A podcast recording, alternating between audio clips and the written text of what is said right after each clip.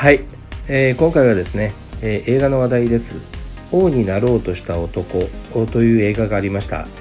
えー、ショーン・コネリーさんがね、えー、主演をしました、えー、このショーン・コネリーさんですけどももちろん、えー、人気、えー、スパイ映画007の初代ジェームス・ボンドで、えー、人気がありました。スコットランド出身ですね、えー、90歳でした。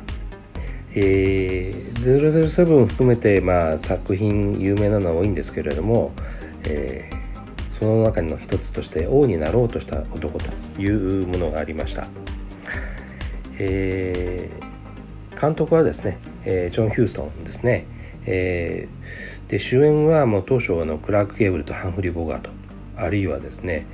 えー、バート・ランカスターカーク・ダグラスリチャード・バートンピーター・オトゥールといったああ有名人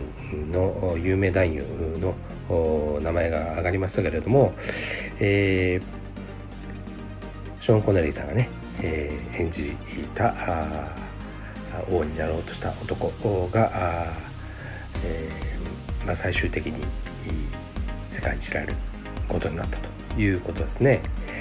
えー、この王になろうとした男ですけども、えー、ラドヤド・キプリングの小説ですけれども、え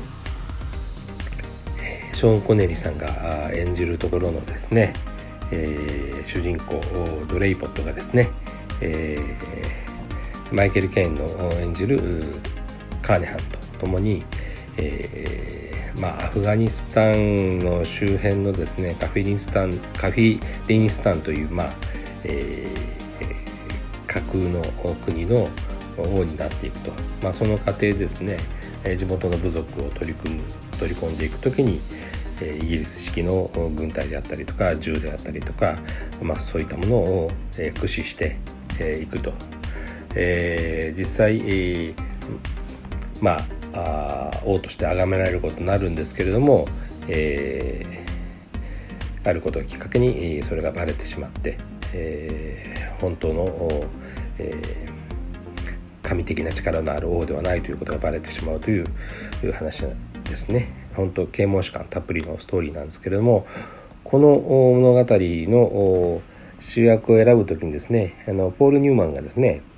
やっぱりあの英国人の俳優じゃないとダメだと。自分はアメリカ人だからダメだと。いうふうに言ったというお話がありますね。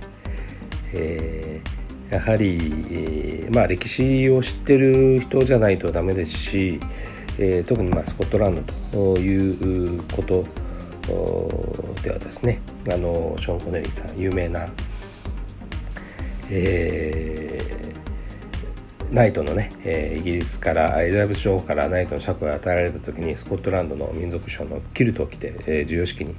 えー、出席したことでも知られますよね。まあ、そういったあのルーツに関する気骨のある発言がやはりあの画面の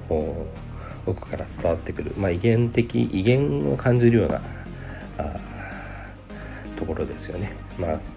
まあそれも含めて演技力の深みということになるんではないでしょうか。えー、ということでですね、えーえー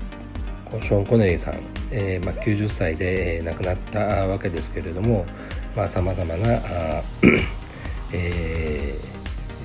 ー、作品がある中で、えー、この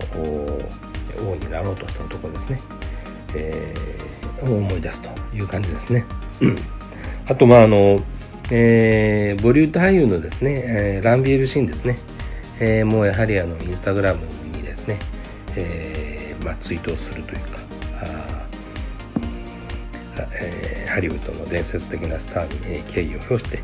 えー、るという状況ですし、えー、ショーン・コネリーはですね、えー、2007年にインドを訪問してるんですよね。えー、奥さんと一緒にインドに来てですね、えー、まああの奥さんへの愛情の象徴ということで世界遺産になっている、えー、タージマハルを訪問しているということですね。まあ、そういった意味でもインドとのつながりのあるえ、俳優さんであったということで。